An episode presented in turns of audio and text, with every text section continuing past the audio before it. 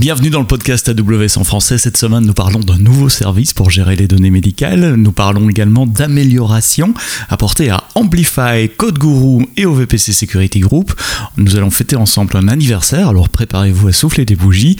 Et puis nous revenons sur quelques statistiques de consommation de services AWS, des statistiques collectées à l'occasion du dernier Amazon Prime Day, pour vous démontrer une fois de plus, et si besoin en encore, la capacité élastique du cloud. Le podcast AWS en français épisode 62, c'est parti.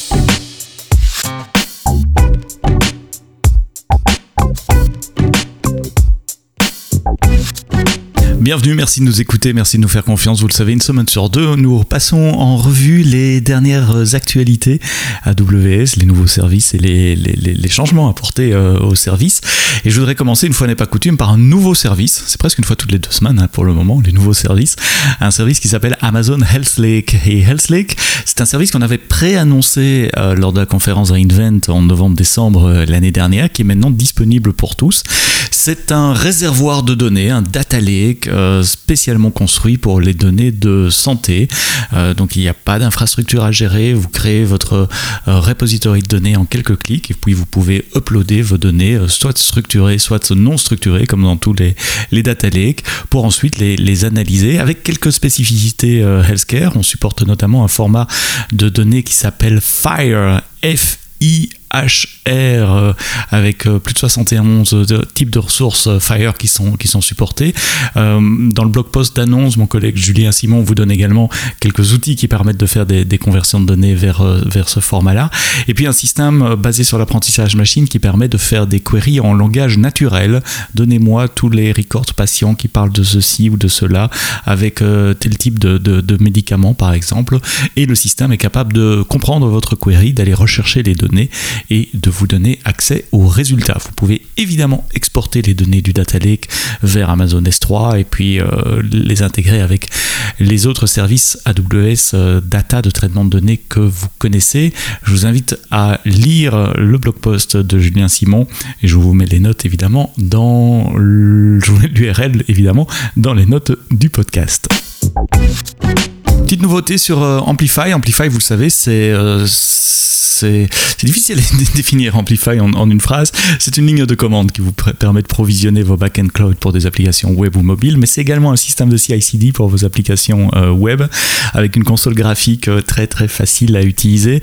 Des petites améliorations qui concernent justement euh, ce CI/CD. Il y avait déjà pas mal de choses qui étaient possibles. On pouvait par exemple, euh, lancer la construction d'un nouveau back-end pour chaque pull request de manière à ce qu'on puisse tester les pull requests en isolation euh, les unes par rapport aux autres. Euh, la console s'améliore avec la possibilité de, générer la wsexport.js, vous savez, ce fichier de configuration d'Amplify côté back-end et le réintégrer dans votre projet avec un Amplify pool. Également la possibilité maintenant de pouvoir choisir son back-end pour plusieurs front-ends. Donc si vous avez une application euh, typiquement web, Android, iOS, eh bien vous pouvez avoir ces trois front-ends qui vont se partager un back-end. Maintenant, c'est possible dans la console. C'était déjà possible en ligne de commande avant, mais il fallait un peu de, manipulation de fichiers euh, euh, texte. Et puis, quelque chose qui a l'air de rien, mais qui va vous faire gagner du temps quand même, ce sont les, les, back-end build conditionnels. Jusqu'à présent, dès que vous faisiez un changement, eh bien à la fois le front-end et le back-end allaient être reconstruits dans le cloud. En tout cas, les deltas, les différences par rapport au backend qui était déjà créé. Maintenant, à l'aide d'un petit flag, vous pourrez dire on ne va pas euh, faire le, changement du backend. Si vous savez que vous n'avez rien touché au backend, eh bien la procédure de build ne va pas passer du temps à essayer de trouver la différence et d'appliquer euh, cette euh, différence. Donc ça, ce sont les nouveautés pour Amplify. Si vous êtes dans le réseau VPC, les security groups, euh, à quelques changements également. Alors, il, peut paraître mineur, mais au fait, c'est une fondation qui va nous servir à, continuer d'innover pour, euh, pour les VPC. Vous savez, dans les security groups, il y a des euh, règles, hein, et chaque règle est exprimée par le port, le numéro de port, le protocole, donc TCP22, et puis une adresse IP source, par exemple. Et chaque fois que vous voulez modifier des règles, par exemple, bah, il faut redéfinir ces trois paramètres, puisque c'est ces trois paramètres qui définissent euh, c'est quoi le, security rule dont vous parlez? Donc euh, le protocole, le port de source, le port de destination et le range euh, d'adresse IP. C'est même quatre paramètres pour être précis. Nouveau depuis quelques semaines, maintenant les VPC rajoutent, euh, et le font automatiquement pour vous, un Rules ID. Donc quand vous créez un security group avec une règle, la règle va recevoir un ID. Et ce qui est intéressant avec cet ID, bah, d'abord c'est que vous pouvez le réutiliser d'un security group à l'autre. Ça veut dire que si vous avez un changement à faire, bah, vous pouvez appliquer maintenant un changement spécifiquement à une règle et à une règle ID, un rule ID, et ce changement sera reporté dans tous les security groups qui utilisent cette règle-là. Vous pouvez aussi taguer euh, les règles dans un security group jusqu'à présent, on pouvait taguer uniquement que le security group lui-même. Maintenant, chaque règle individuelle devient un citoyen de première classe, peut être tagué, peut être associé avec un security group ou désassocié d'un security group. Donc, quelques petits changements dans l'API, dans la ligne de commande. Je vous explique tout ça dans euh, un blog post. Alors ça n'a pas l'air d'être une révolution comme ça, peut-être que vous avez raison, mais euh, je me répète, c'est la base pour pouvoir, maintenant qu'on a cette entité euh, Rules ID qui est présente euh, dans nos systèmes, ça va nous permettre de pouvoir innover dans le futur autour des VPC et des VPC Security Group. Des nouveautés pour Amazon Code Guru également. Vous savez, Amazon Code Guru, c'est ce système qui vous permet d'automatiser l'analyse de votre code source et de détecter des bugs ou des problèmes de sécurité en appliquant des, techniques d'apprentissage machine. Code Guru a été entraîné avec des centaines de milliers de projets Amazon et de projets euh, open source pour détecter en Java et en Python des problèmes qu'il peut y avoir dans votre code source. Alors, euh, CodeGuru existe depuis un peu plus d'un an. On a diminué les prix très fort de CodeGuru il y a quelques mois, je crois que c'était au, mois d'avril, là où avant euh, nous facturions à la ligne de code analysée. Maintenant, c'est un prix fixe par mois au regard de la quantité totale de code dans votre repository. Et vous pouvez faire des scans incrémentaux autant de fois que vous le souhaitez, puis des full scans euh, une ou deux fois par, mois, ou alors il y a un petit prix à payer par, euh, par full scan que vous allez faire. Donc c'est une bonne idée d'intégrer CodeGuru dans vos chaînes de CI/CD et au fait, la nouveauté qu'on annonce cette semaine, c'est qu'on rend euh, cette intégration plus facile puisque nous intégrons euh, CodeGuru avec des actions GitHub. Ça veut dire que pour chaque euh, commit fait dans un repository ou chaque pull request, vous pouvez déclencher une analyse du code, une analyse delta, juste du code qui a été modifié, et vous voyez les résultats de cette analyse directement dans la console de GitHub. Donc voilà, CI/CD, intégration continue avec CodeGuru. Une nouveauté également pour Java dans Code Guru, euh, c'est l'ajout de certains security detectors. Security detectors, vous pouvez voir ça comme des, bots, des, automatismes entraînés sur des cas particuliers, par exemple pour, détecter des, des leaks, informations sensibles comme un mot de passe dans un log par exemple, ou pour, euh, détecter des, chemins d'attaque euh, standards comme de, de, l'injection LDAP ou des, problèmes avec des secure cookies ou de l'injection SQL, etc. On rajoute des nouveaux security detectors maintenant, euh, en particulier des security detectors qui connaissent les JSP, donc les, les API et les JSP de, Java, mais aussi les frameworks comme euh, Spring, et puis quelques security detectors spécifiques aux services Amazon, S3, IAM, Lambda, et puis des, nouveaux security detectors également spécifiques pour certains projets, librairies euh, open source qui sont très utilisés, comme ActiveMQ, des serveurs LDAP, des, parseurs SAML et d'autres. Donc ça, ce sont les, nouveautés de, GitHub, de, de CodeGuru, pardon, l'intégration avec les actions GitHub et de nouveau euh, Java Security euh, Detector. Et enfin, pour terminer aujourd'hui, euh, mon collègue Jeff Barr a, publié un, blog post pour fêter un anniversaire, l'anniversaire d'Amazon Simple Queue Service qui fête ses 15 ans. Nous avons un bel adolescent là. Euh, SQS, ce service de queue, a été annoncé un peu sans tambour ni trompette euh, il y a 15 ans.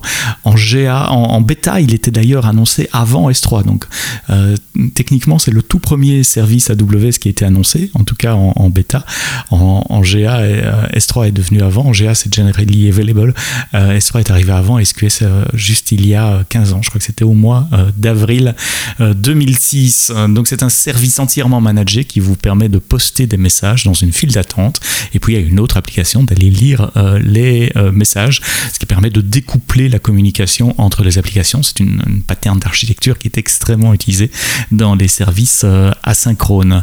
47 millions de messages par seconde lors du dernier Amazon Prime Day. Je reviendrai sur le Amazon Prime Day tout de suite, mais 47 millions de messages par seconde processés sur SQS, SQS. Et SQS a bien évolué avec les temps en 15 ans. Euh, au début, par exemple, l'ordre des messages n'était pas garanti et un message pouvait être délivré plus d'une fois à cause de la distributabilité. c'est peut-être pas très français ça, mais à cause du fait que c'est un système extrêmement euh, distribué. Et donc, euh, cette logique de savoir si j'avais déjà traité le message ou pas, ben, c'était quelque chose dont vous deviez tenir compte dans le code applicatif, ce qui pouvait causer un peu de, travail complémentaire. depuis quelques années maintenant, nous supportons les queue FIFO First In First Out, donc où l'ordre des messages est garanti et où the exactly once delivery, chaque message est délivré une fois et euh, une seule fois.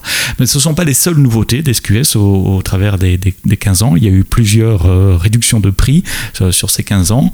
Il y a eu également l'apparition de Dead Letter Queue. Par exemple, si vous avez une application qui consomme un message et puis qui se plante en consommant le message parce que le message est mal formé et l'application ne gère pas correctement l'erreur, bien le message est remis en queue ou la même l'application va reprendre le message, va replanter, etc. Donc vous allez bloquer tout le système parce que ce message ne va jamais sortir de la queue et donc l'application pourra jamais aller chercher le message suivant.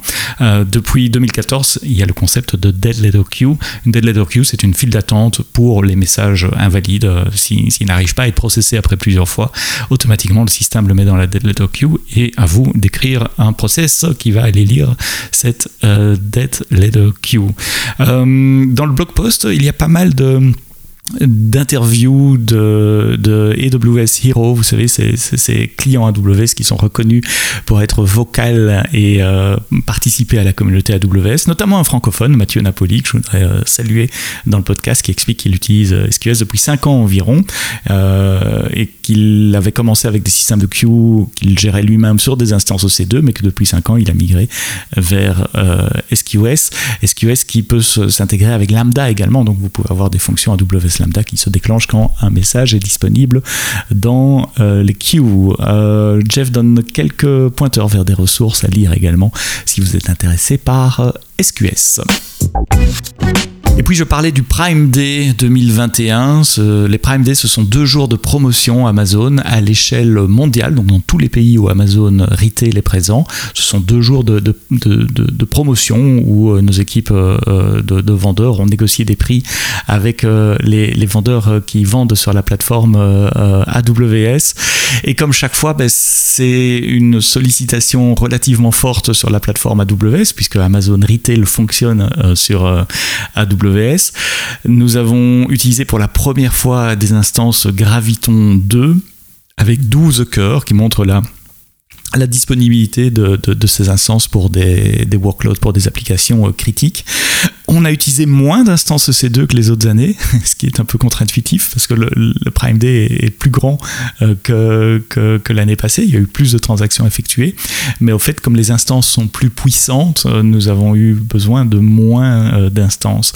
En fait, en interne, chez Amazon, ils calculent la puissance d'une instance EC2 avec une, une métrique qu'ils ont inventée juste pour eux, qui s'appelle une Normalized Instance, une instance normalisée, un NI. Et ils ont augmenté leur Normalized Instance de 12,5%. Donc globalement, ils utilisent plus de capacité qu'au Prime Day euh, de l'année dernière, mais en utilisant 6000 serveurs de moins. Tout ça pour, pourquoi? Parce que les, instances ont plus de, puissance de calcul à offrir pour euh, les applications. Quelques autres chiffres également, Amazon CloudFront, la couche de CDN, a reçu 290 millions de requêtes HTTP par minute, pour un total de 600 milliards sur la durée euh, des deux jours du, du Prime Day. Amazon Simple Queue Service, je l'ai déjà mentionné dans le podcast, a fait des pics à 47,7 millions de messages par seconde. Elastic Block Store, les équipes ont, rattaché 150 pétabytes de stockage EBS euh, pour une, flotte qui a transféré 714 pétabytes par jour pendant les deux jours du, Prime Day. Aurora s'est distingué également. Aurora est utilisé par les équipes de Fulfillment Center, donc les équipes qui gèrent les systèmes qui travaillent dans les entrepôts, avec plus de 3700 bases de données Aurora euh, Postgres qui ont processé 233 milliards de transactions euh, sur euh, presque 1600 terabytes de données. Ce sont des chiffres assez impressionnants pour des bases de données relationnelles. Et puis DynamoDB, comme tous les ans, est extrêmement sollicité pendant les Prime Day également, avec cette année des, des pic de requêtes par seconde à 89,2 millions de requêtes par seconde. Tout ça en gardant une latence à un seul chiffre, donc en dessous de 10 millisecondes, pour répondre à ces queries. C'est toujours intéressant de, lire les, statistiques du Prime Day et Jeff euh, fait ça maintenant depuis 5 ans, je crois, a publié un blog post chaque fois après le Prime Day pour expliquer voilà la capacité euh, IT qu'AWS, euh, qu'Amazon a consommé sur, sur AWS. Et je disais dans l'intro, si vous avez encore des doutes quant à l'élasticité du cloud, à cette capacité de vous rajouter de la capacité à la demande presque automatiquement, eh bien, j'espère que, ces doutes sont levés. Si vous aussi, vous avez des événements de grande échelle, comme des, promotions, des, événements sportifs à retransmettre ou des choses comme ça, euh, n'hésitez pas à aller regarder un de nos services qui s'appelle AWS Infrastructure Event. C'est pas vraiment un service, c'est un programme, euh, AWS Infrastructure Event Management, euh, où on vous guide, vous pourrez rentrer en contact avec les équipes AWS et on va vérifier ensemble que votre infrastructure est scalée est capable de scaler pour absorber la charge de, votre event. Euh, ça se fait une petite dizaine de semaines avant votre event, donc ne traînez pas trop évidemment, c'est quelque chose qu'on prépare depuis plusieurs mois en amont à des events comme un Prime Day. Et c'est tout pour aujourd'hui avec euh, les nouveautés des deux ou trois dernières semaines euh, de AWS. La semaine prochaine, dans le podcast AWS, nous allons parler euh, service de renseignement, mais au niveau militaire, et comment une start-up française qui s'appelle Preligence utilise des techniques d'apprentissage machine pour analyser des données et pour construire des solutions vendues ensuite aux différentes forces armées, aux services de renseignement civil ou militaire. Donc des données extrêmement confidentielles, extrêmement euh, sous un fort besoin de, conformité. On parlera de tout cela dans le prochain épisode vendredi prochain. Merci d'avoir écouté le podcast AWS en français jusqu'au bout. N'oubliez pas de vous abonner sur toutes les plateformes de podcast, Amazon Music, Apple Podcast, Google Podcast, Podcast euh, Addict et, tous les autres. Euh, passez une très bonne semaine, un bon week-end. On se retrouve vendredi prochain. Et d'ici là, quoi que vous codiez, codez-le bien.